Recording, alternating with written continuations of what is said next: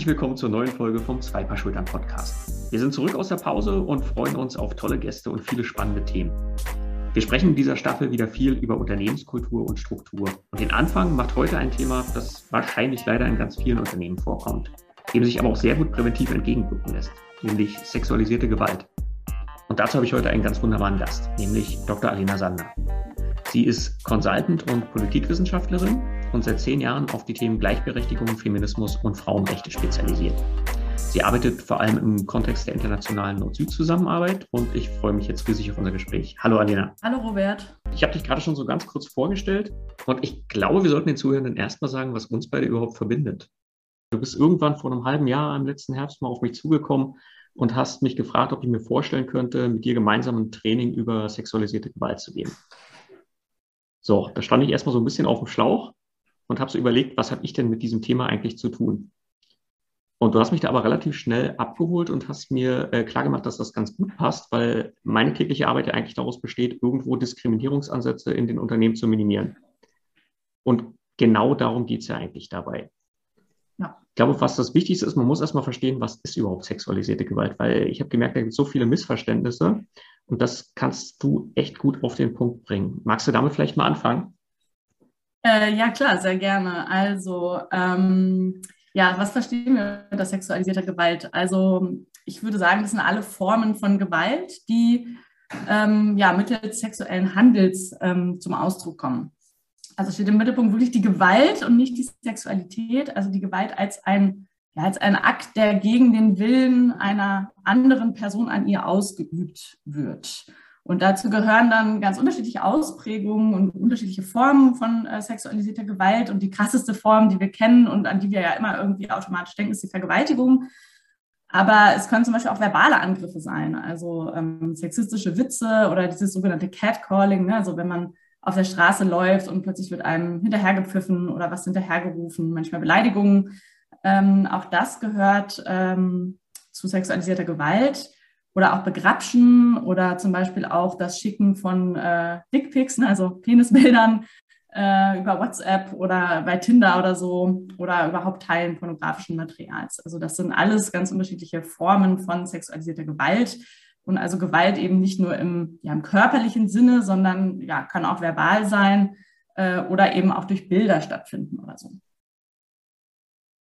Also das ist, ähm, glaube ich, so also ein ganz wichtiger Punkt. Es geht halt nicht hier um Lustbefriedigung in erster Linie, sondern es geht wirklich darum, eine Macht auszuüben gegenüber jemand anderem und das in den ganz, ganz verschiedenen Formen. So dass das, was, was, was, was ich dann auch mitgenommen habe ähm, aus unseren Vorbereitungen, ähm, dass es immer darum geht, ich kann irgendwie mich über eine andere Person erheben. Genau. Und was ich total spannend fand, halt, dass es wirklich ähm, quer durch die Gesellschaft geht, dieses Thema. Genau. Ähm, wir haben auch darüber gesprochen, wo, wo sexualisierte Gewalt möglicherweise vorkommen kann. Das ist auch nicht so nur die dunkle Gasse, die man jetzt vielleicht erstmal so, so äh, im Hinterkopf hat, sondern das ist im Prinzip auch äh, ja, ein breites Spektrum, wo das passieren kann. Magst du da ein bisschen ausholen? Ja, genau. Also äh, ich sage jetzt mal geografisch äh, kann sexualisierte Gewalt erstmal überall vorkommen. Also zu Hause ähm, zum Beispiel Gewalt in der Ehe kann ja auch ähm, sexualisierte ähm, Formen annehmen. Ähm, oder auch in der Öffentlichkeit, äh, auch ganz oft an Orten, von denen man glaubt, dass das Ganze möglich ist, also an Orten, wo ganz viele andere Menschen äh, unterwegs sind, also im Zug oder äh, im Kino oder ähm, ja einfach auf der Straße oder also ganz äh, klassisch natürlich in der U-Bahn zum Beispiel oder in öffentlichen Verkehrsmitteln. Also grundsätzlich in allen Räumen, in denen sich Menschen begegnen. Das kann natürlich auch online sein. Also ja, wirklich äh, kann überall vorkommen. Und ähm, ja, es ist tatsächlich nicht nur die, die dunkle Gasse, die man immer so vor sich hat. Hinter uns liegt jetzt das Pilottraining, das haben wir jetzt vor ein paar Wochen gegeben. Und wir hatten eine Übung da drin, wo wir die Leute mal losgeschickt haben, ähm, macht doch mal mit eurem Handy ein Foto von einem Ort, wo sexualisierte Gewalt passieren kann. Und ich glaube, da war kein Bild doppelt. Nee, genau. Was ich aber spannend daran fand, äh, war, also wir hatten ja ähm, Männer und Frauen in dem äh, Training und die Männer sind tatsächlich ähm, eher an Orte gegangen, die eben dieser dunklen Gasse ähnlich waren. Ne? Also die haben dann gesagt, hier, da gibt es so eine Unterführung äh, bei uns im Büro, das ist ein bisschen gruselig oder ähm, im Fahrradkeller oder so. Und die Frauen äh, sind losgegangen und haben dann zum Beispiel äh, einfach ein Foto vom Flur gemacht oder auf so einem Kopierraum, glaube ich, war auch mit dabei. Also solche ähm, Orte, äh, was ganz spannend ist, finde ich, weil ähm, also ich kann mir vorstellen, dass es eben daran liegt, dass ja ähm, Männer eben genau dieses Bild haben von der dunklen Gasse vielleicht oftmals und äh, Frauen das einfach sehr viel öfter schon erlebt haben, dass es eben nicht nur die dunkle Gasse ist. Ähm, da fand ich den Unterschied ganz spannend. Wir haben uns ja im Vorfeld auch mit ganz, ganz vielen Beispielen, auch realen Beispielen auseinandersetzen müssen, um einfach so ein bisschen auch mitzubringen. Und ähm, du hast selber auch Beispiele geteilt. Was mich daran so erstaunt hat, das waren so Alltagssituationen, die ich wahrscheinlich genauso erlebt habe, also äh, ich, ich fahre auch mit dem Zug oder ich, ich gehe durch bestimmte öffentliche Bereiche oder sowas alles. Und da passieren ganz, ganz andere Sachen, die ich nicht wahrnehme oder so nicht, nicht, nicht verstanden habe in dem Moment. Ähm, das fand ich sehr interessant. Magst du ein Beispiel mal teilen? Hm, also ja, typischerweise, dann habe ich ja eben schon gesagt, in der U-Bahn, ne, dass man da äh, steht und dann plötzlich fühlt man eine Hand am Popo.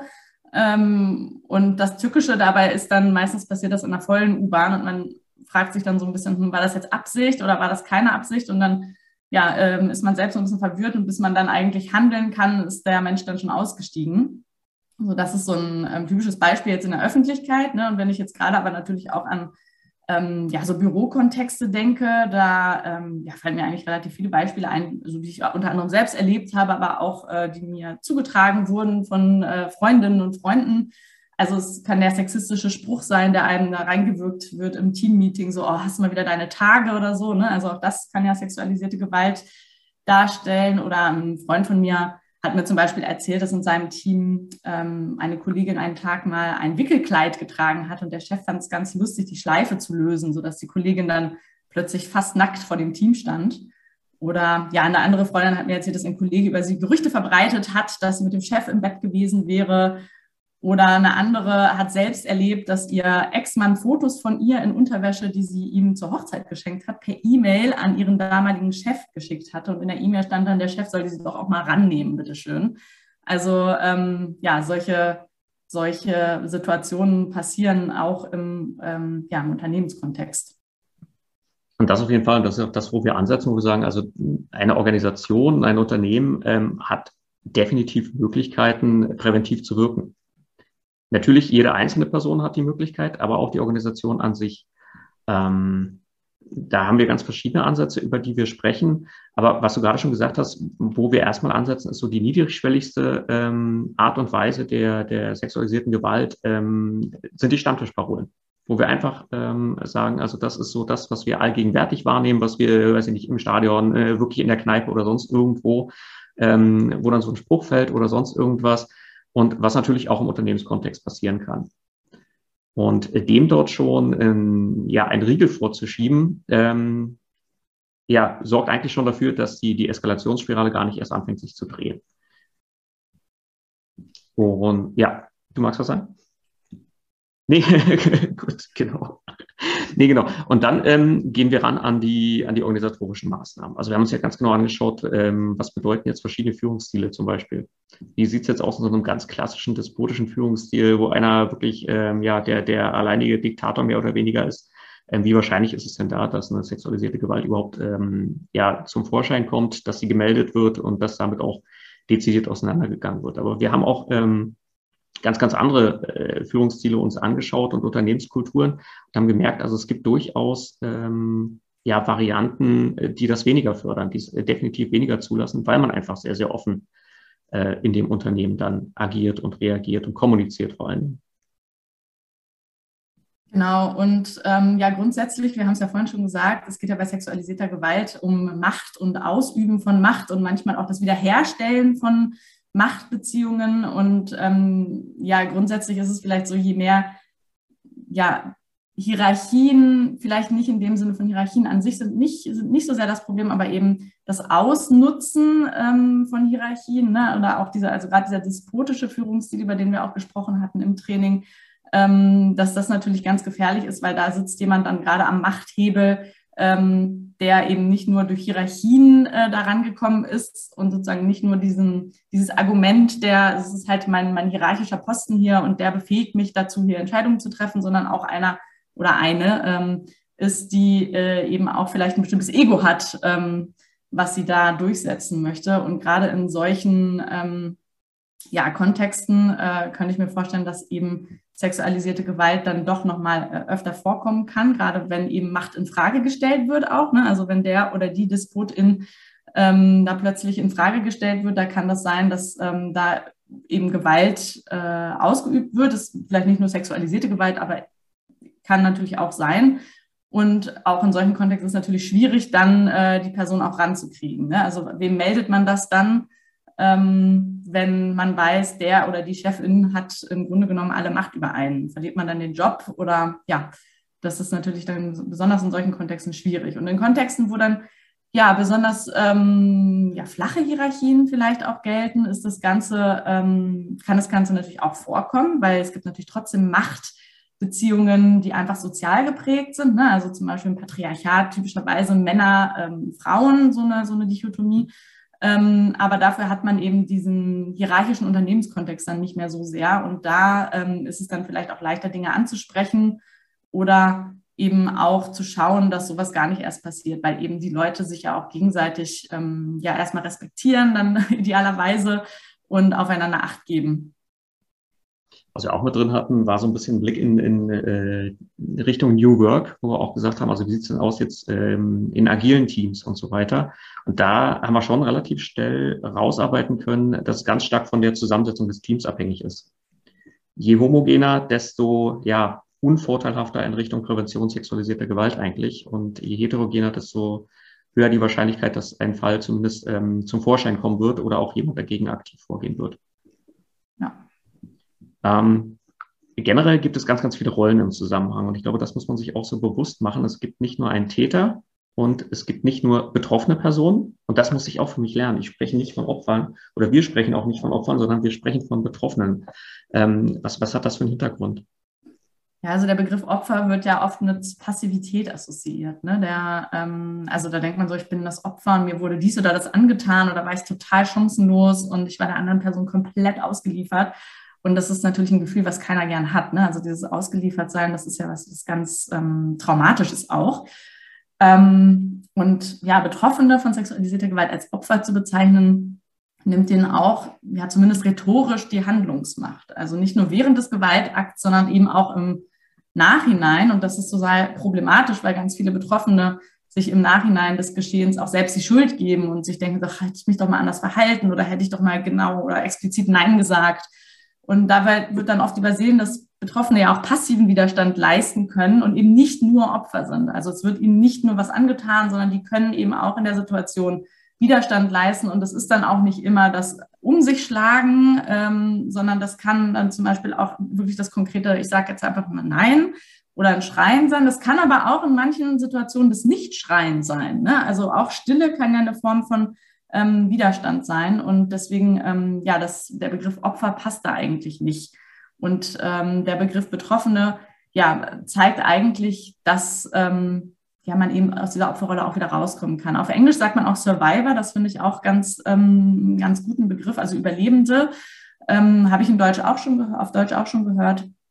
Und auch da geht es so ein bisschen darum, so, hey, ich bin aus der Situation rausgekommen und ich bin noch hier. Also du hast mich nicht ähm, du hast mir nicht platt gemacht, so mit dem, was du mir angetan hast. Ich bin noch da. Und das finde ich ist ein total, ja, eine total wichtige Message.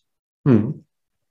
Und ich glaube, diese beiden Rollen sind auch die klarsten äh, äh, im Zusammenhang mit sexualisierter Gewalt. Ähm, es gibt auch ganz, ganz viele Rollen drumherum. Und was ich ganz wichtig fand, auch im Hinblick auf das eigene Wirkungsbewusstsein, ähm, man hat sogar an verschiedenen Punkten die Möglichkeit, die Rolle zu wechseln.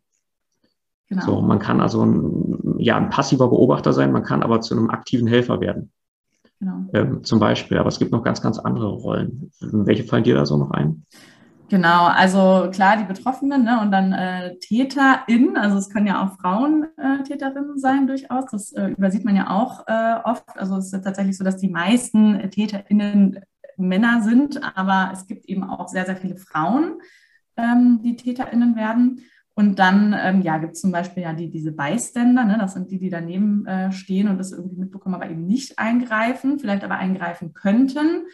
Ähm, aber auch da muss man so ein bisschen differenzieren, weil nicht immer kann jeder Bystander oder jede Bystanderin eingreifen. Also wenn ich jetzt zum Beispiel ähm, nachts durch diese äh, typisch äh, dunkle Gasse laufe und dann äh, vielleicht so eine Situation mitbekomme, da würde ich mir, also ich bin ja Frau, äh, relativ klein vielleicht auch und habe jetzt nicht so viel Kraft, würde ich mir überlegen, ob ich da wirklich ähm, körperlich auch einschreiten kann. Würde mir vielleicht auch überlegen, ob ich da überhaupt was sagen kann oder ob ich nicht vielleicht noch eine Straße weitergehe und dann kann ich auch immer noch die Polizei rufen. Ähm, also da kommt es dann auch immer auf den Kontext und auf die Situation an. Aber grundsätzlich eben diese ByständerInnen, die ähm, ja daneben stehen, also ne, genau übersetzt, die daneben stehenden und ja, nicht eingreifen. Dann gibt es noch die ähm, sogenannten Preventer und die Enabler. Also die Enabler sind die, die ähm, ja im Grunde genommen den Kontext schaffen, dass sowas überhaupt passieren kann.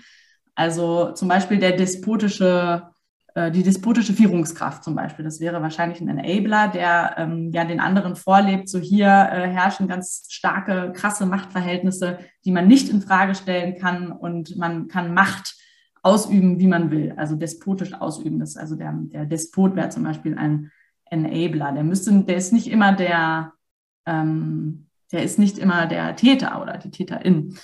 Ähm, dann gibt es die Preventer, habe ich ja gerade gesagt. Die Preventer sind die, die eben dazu beitragen, dass ähm, ja, der Kontext so geschaffen und gestaltet ist, dass es eben nicht äh, passieren kann. Also die sozusagen im Voraus äh, von einem Gewaltakt ähm, ja, einschreiten, ähm, gar nicht unbedingt, weil sie sagen so, hey, guck mal, die Person da vorne, die sieht jetzt aus, als würde sie bald einen sexualisierten Gewaltakt ausüben, also die, wie sie ihre Umwelt beobachten und dann schon direkt einschreiten, sondern das sind ähm, die, die ähm, zum Beispiel sehr offen kommunizieren, die auch vielleicht ein Vertrauen ausstrahlen, ähm, die Respekt auch einfordern, die Respekt auch für andere einfordern. Ähm, und die eben so eine, ja, gerade auch im Arbeitskontext, so eine Stimmung im Team zum Beispiel schaffen, dass das dass einfach ja, sexualisierte Gewaltakte weniger oft vorkommen. Und dann gibt es am Ende natürlich auch, das hatten wir im Training, das fand ich ganz spannend, da sind wir im Training nochmal drauf gekommen, Instrumentalisierte, also Personen, die eigentlich erstmal so mit dem Gewaltakt, mit dem sexualisierten Gewaltakt gar nichts zu tun haben, die damit auch nichts zu tun haben wollen, die da weder dabei gestanden haben und also die wirklich einfach ihr Leben leben und die dann plötzlich damit reingezogen werden und ganz oft auch von den TäterInnen. Also die TäterInnen, die suchen sich dann ja vermeintliche Verbündete. Also ne, zum Beispiel jetzt, äh, vorhin habe ich das Beispiel genannt mit, ähm, mit den Nacktfotos von äh, meiner ehemaligen Kollegin.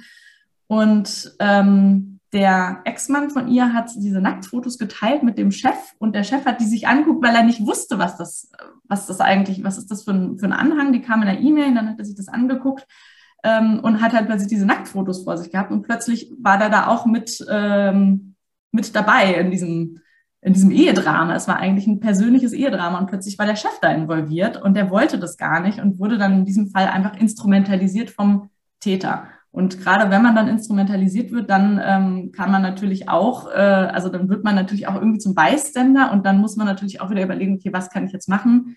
Wie komme ich aus der Situation wieder raus? Also auch selbst kann man dann natürlich dadurch traumatisiert sein, aber wie kann ich vielleicht auch äh, die betroffene Person unterstützen?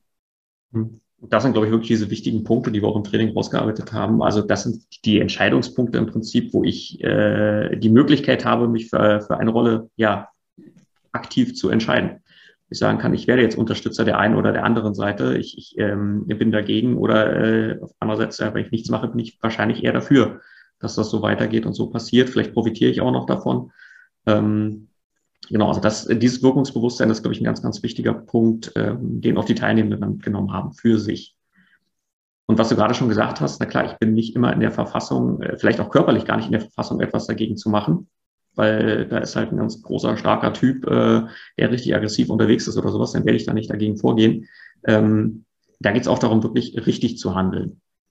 Also wirklich das, was in der Situation ähm, und auch zu dem, was ich wirklich leisten kann, tatsächlich passt wir geben ja auch so einen klitzekleinen Erste-Hilfe-Kurs im Prinzip mit, wo wir sagen, also jetzt geht es darum, wenn ihr in die Situation doch mal reinkommt, ihr beobachtet ähm, eine äh, Gewalttat und müsst irgendwo helfen jetzt an irgendeiner Stelle. Was könnt ihr tatsächlich tun? Wie könnt ihr in der Situation richtig funktionieren? Und das ist ja wirklich funktionieren. So wie beim, ja, wir vergleichen es so ein bisschen mit dem Autounfall, wo ich dann erste Hilfe leisten muss. Ähm, hier geht es auch darum, richtig abzulaufen, in der richtigen Reihenfolge richtig zu handeln und ähm, auch das dann mitzunehmen, weil ich glaube, das ist so eine Situation, auf die keiner vorbereitet sein kann, so richtig. Ja, ich äh, würde vielleicht erst einmal auf die Reaktionen von Betroffenen äh, eingehen wollen. Also was mache ich eigentlich, wenn ich jetzt selbst ähm, hm? betroffen hm. bin, also einen sexualisierten Gewaltakt erlebe? Ähm, und ich würde sagen, da kommt es ähm, ja so ein bisschen auch auf, die, auf den Kontext drauf an. Aber grundsätzlich ist es da erstmal so, dass keine Reaktion richtig oder falsch ist. Und das ähm, liegt daran, dass in solchen Krisensituationen der Körper ganz oft reflexartig reagiert. Also ähm, da gibt es wirklich kein, kein Schwarz oder Weiß, weil Reflexe kann man ja ganz schwer nur kontrollieren, also fast gar nicht. Ich wurde zum Beispiel selbst mal ähm, im ICE begrapscht, ähm, hat mir ein Fremder einfach an die Brust gegriffen und ich erinnere mich daran, da war ich noch relativ jung, ähm, dass mein Gesicht dabei, meine Emotionen, die ich in dem Moment gefühlt habe, so Wut und Angst und ich war total verwirrt und konnte das gar nicht glauben, dass mein Gesicht konnte das gar nicht ausdrücken. Und ich erinnere mich, dass ich dann ihn angelächelt habe. Also muss man sich mal vorstellen, der begrapscht mich, der greift mir an eine ganz intime Stelle und ich lächle den noch an. Und da hat es wirklich im Nachhinein ganz lang gedauert, bis ich selbst verstanden habe, dass das Lächeln eine Art von Reflex war. Also, dass ich da wirklich in dem Moment gar nichts zu konnte und dass meine Emotionen, die ich in mir hatte, eigentlich ähm, ja natürlich nicht durch dieses Lächeln repräsentiert ähm, wurden. Und das ist ähm, was, was man ganz oft hört, dass ähm, Betroffene im Nachhinein auch das Gefühl haben, dass sie sich hätten stärker wehren sollen oder anders reagieren hätten sollen oder so. Und im Nachhinein fällt einem dann immer ein ganz toller Konter ein, den man dann der, dem oder der Täterin an den Kopf hätte werfen können. Oder man denkt so, ach, ich hätte ihm das ja erklären können, warum er das, warum das, was er da gemacht hat, eigentlich gar nicht geht.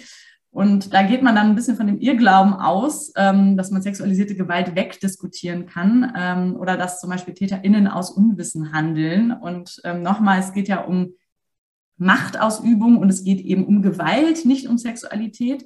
Und es ist im, also in 99,9 Prozent der Fällen würde ich jetzt mal sagen, nicht so, dass TäterInnen aus Unwissen handeln. Also die sind alle äh, in verschiedenen Gesellschaften und kulturellen Kontexten sozialisiert und mir fällt jetzt wirklich kein Kontext ein, wo es in Ordnung ist, dass eine fremde Person oder auch manchmal nicht fremde Person einer anderen Person sexuelle Handlungen aufzwingt. Also das fällt mir jetzt nicht ein, dass das irgendwo in Ordnung wäre und ähm, das wissen die TäterInnen auch. Oft hat man ja auch im Nachhinein das Gefühl, dass man verloren hat. Also denkt man sich, ach, hätte ich mich doch diesem Kampf gestellt, ähm, ne, und wenn das wirklich auch äh, dieses Catcalling ist, da, also habe ich das ganz oft, wenn ich dann vorbeigehe und mir wird dann irgendwas Blödes an den Kopf geworfen, irgendeine Beleidigung oder so, und ich gehe dann einfach weiter und im Nachhinein denke ich so, ach, hätte ich doch das oder das gesagt, dann hätte ich bestimmt gewonnen. Aber ähm, in vielen Fällen kann man diesen Kampf gar nicht gewinnen. Insbesondere auch hier nochmal, weil es ja eben um das Ausüben von Gewalt geht und es oftmals eben eine Person ist, von der die Gewalt ausgeht, die vermeintlich mehr Macht hat als die andere. Also habe ich ja vorhin gesagt, im Patriarch dann zum Beispiel Männer über Frauen, im Unternehmenskontext kann es aber dann auch die Chefin über den Angestellten sein. Ähm, und ja, da, da geht es gar nicht so sehr darum, äh, ums Gewinnen, weil man kann eigentlich gar nicht gewinnen. Ähm, gewinnen bedeutet im Grunde genommen aus der Situation mehr, mehr oder weniger heile rauszukommen. Also dieses, ich komme da raus und ich bin erstmal ja, so relativ unversehrt, das ist eigentlich schon ein Gewinn und darüber muss man sich auch einen Plan machen, dass das äh, ganz wichtig ist. Und dann äh, im Nachhinein ist es natürlich auch super wichtig, das Erlebte dann auch nicht abzutun oder zu ignorieren, diese Vogel-Strauß-Reaktion, ähm, über die wir auch im Training gesprochen haben, und womit man sich dann eigentlich selbst gasleitet. Ne? Also, äh, habe ich vielleicht gar nicht oder war vielleicht gar nicht so, wie ich das empfunden habe, war vielleicht nur aus Versehen, hat er mir vielleicht nur aus Versehen an die Brust gefasst oder so. Ähm, habe ich auch vorhin gesagt, gerade in der U-Bahn oder ne, wenn es so voll ist, dann denkt man so, hm, okay, habe ich vielleicht falsch interpretiert.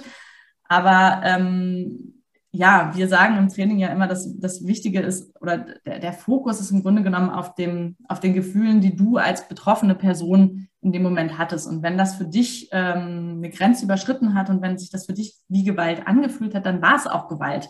Und dann ist es eben ganz wichtig, da zum Beispiel mit einer Vertrauensperson drüber zu sprechen. Das können Freundinnen, Kolleginnen und so weiter sein. Im Unternehmenskontext kann man sich dann auch überlegen, ob man zum Beispiel die Personalabteilung mit einschaltet. Oder es gibt auch immer wieder ähm, in vielen Unternehmen und Organisationen auch äh, konkrete Ansprechpersonen, die dann in so einem Fall helfen. Und jetzt würde ich eigentlich gerne das Wort an dich äh, zurückgeben, nämlich äh, wie man dann reagiert, wenn man ähm, ja das vielleicht mitbekommen hat, auch vielleicht im krassen Fall, also jetzt nicht, also nicht nur in Anführungsstrichen ähm, gecatcalled wurde, sondern vielleicht auch ähm, wirklich eine, eine Vergewaltigung erlebt hat oder so.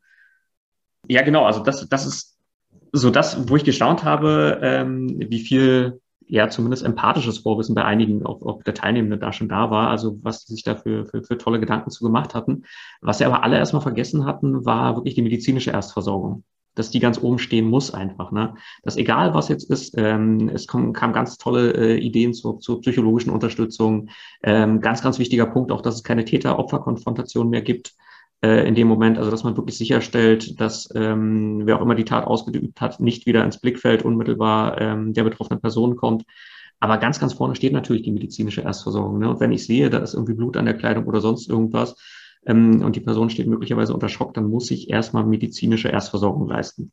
So, das ist wirklich das A und O. Und ähm, dann kommt halt alles andere, also wirklich die Situation, äh, die die Person möglichst aus der Situation rausholen, auch aus der Umgebung rausholen, wenn es irgendwie geht, sicherstellen, dass keine Gefahr mehr äh, irgendwie vorhanden ist, also an irgendeinen sicheren Platz bringen. Das ist ganz, ganz wichtig. Und was man auch immer im Kopf haben sollte in dem Moment, ist natürlich Beweissicherung. Das heißt, möglicherweise sind da irgendwo Leute im Umfeld, ne, die gerade rumlaufen oder sonst irgendwas. Ähm, kann ich mir deren Namen irgendwie ähm, merken, notieren oder sonst irgendwas? Ähm, und das am besten wirklich schriftlich, weil man vergisst so, so vieles. Ähm, also wenn ich die Möglichkeit habe, das aufs Handy zu sprechen äh, oder auf einen Zettel zu notieren oder sonst irgendwas. Also alles, was irgendwie erhalten bleiben kann aus dem Moment, ähm, ist später wichtig für die Aufklärung. In erster Linie steht natürlich aber die betroffene Person im, im Mittelpunkt. So, das ist das A und O. Und ähm, ich glaube, da geben wir auch einen ganz guten Wegweiser mit am Ende ähm, den Teilnehmenden, wie man dann auch sicherstellt, dass die äh, betroffene Person wirklich auch im Nachgang dieser Situation gut versorgt ist, egal durch wen, ob man sie in ein Krankenhaus gebracht hat, ähm, ob sie im häuslichen Umfeld ist, aber da dann auch jemand ist, der auf sie aufpassen kann, der sie umsorgen kann, ähm, bis hin dann auch sicherstellt, dass irgendwann äh, psychologische ähm, Betreuung gegeben ist. Ähm, natürlich auch die Frage der Anzeige. Und wir sprechen ja in unserem Training ganz, ganz viel im Kontext der internationalen und Entwicklungszusammenarbeit. Da geht es ja nochmal darum, ähm, kann ich in dem jeweiligen Land überhaupt eine Anzeige ähm, erstatten? Sollte ich es tun in dem Zusammenhang oder ist das eher noch ähm, kontraproduktiv dann für die betroffene Person? Ähm, das gilt es dann auch nochmal abzuwägen. Hier in Deutschland würde ich sagen, also immer zur Anzeige bringen, auf jeden Fall zu einer Tat, gar keine Frage. Ähm, Genau, bis hin dann natürlich ganz am Ende auch daran denken, dass man eventuell selber auch von der Situation stark betroffen ist, ähm, dass es einen psychologisch auch belastet und man dann natürlich auch die, die, die eigene ähm, Nachsorge nicht vernachlässigen sollte, gegebenenfalls auch durch psychologische Unterstützung. Genau, und dann hast du gerade schon nochmal ein Wort gesagt, es geht um Grenzüberschreitung. Das war auch so in deinem Beispiel gerade mit drin. Ich meine, dein Zugbeispiel ist natürlich total eindeutig. Ne? So, da braucht man, glaube ich, nicht drüber reden. Es sei denn, dass er ist wirklich ganz dumm beim Bremsen gestolpert. Selbst dann ist es sehr merkwürdig. Aber ähm, es geht um Grenzen und Grenzen sind einfach äh, hoch individuell. Das ist auch so ein Punkt, den wir im Zusammenhang mit dem Training immer wieder rausarbeiten. Also ich kann nicht sagen, äh, die Grenzen, die sind jetzt irgendwie festgelegt und äh, 50 Zentimeter Abstand zur anderen Person ist für jeden akzeptabel. Da fühlen sich manche schon total unwohl. Die haben ganz andere Vorbelastungen, ähm, äh, ganz andere Vorerfahrungen möglicherweise auch und so. Und also Grenzen an sich ähm, hoch individuell. Aber wie kann ich Grenzen erkennen? Hast du eine Idee? ähm, wie man seine eigene Grenze erkennen kann. Ja, eher noch die Grenzen der anderen. anderen. Ja. Ja, ähm, also ich finde ja immer, die meisten Menschen haben einen gesunden Menschenverstand. Ne? Also, habe es vorhin schon gesagt, ähm, jeder ist ja in irgendwie in einer Gesellschaft sozialisiert worden, ist aufgewachsen und hat eben auch ähm, die Regeln des Zusammenlebens gelernt, zumindest in einem bestimmten Kontext.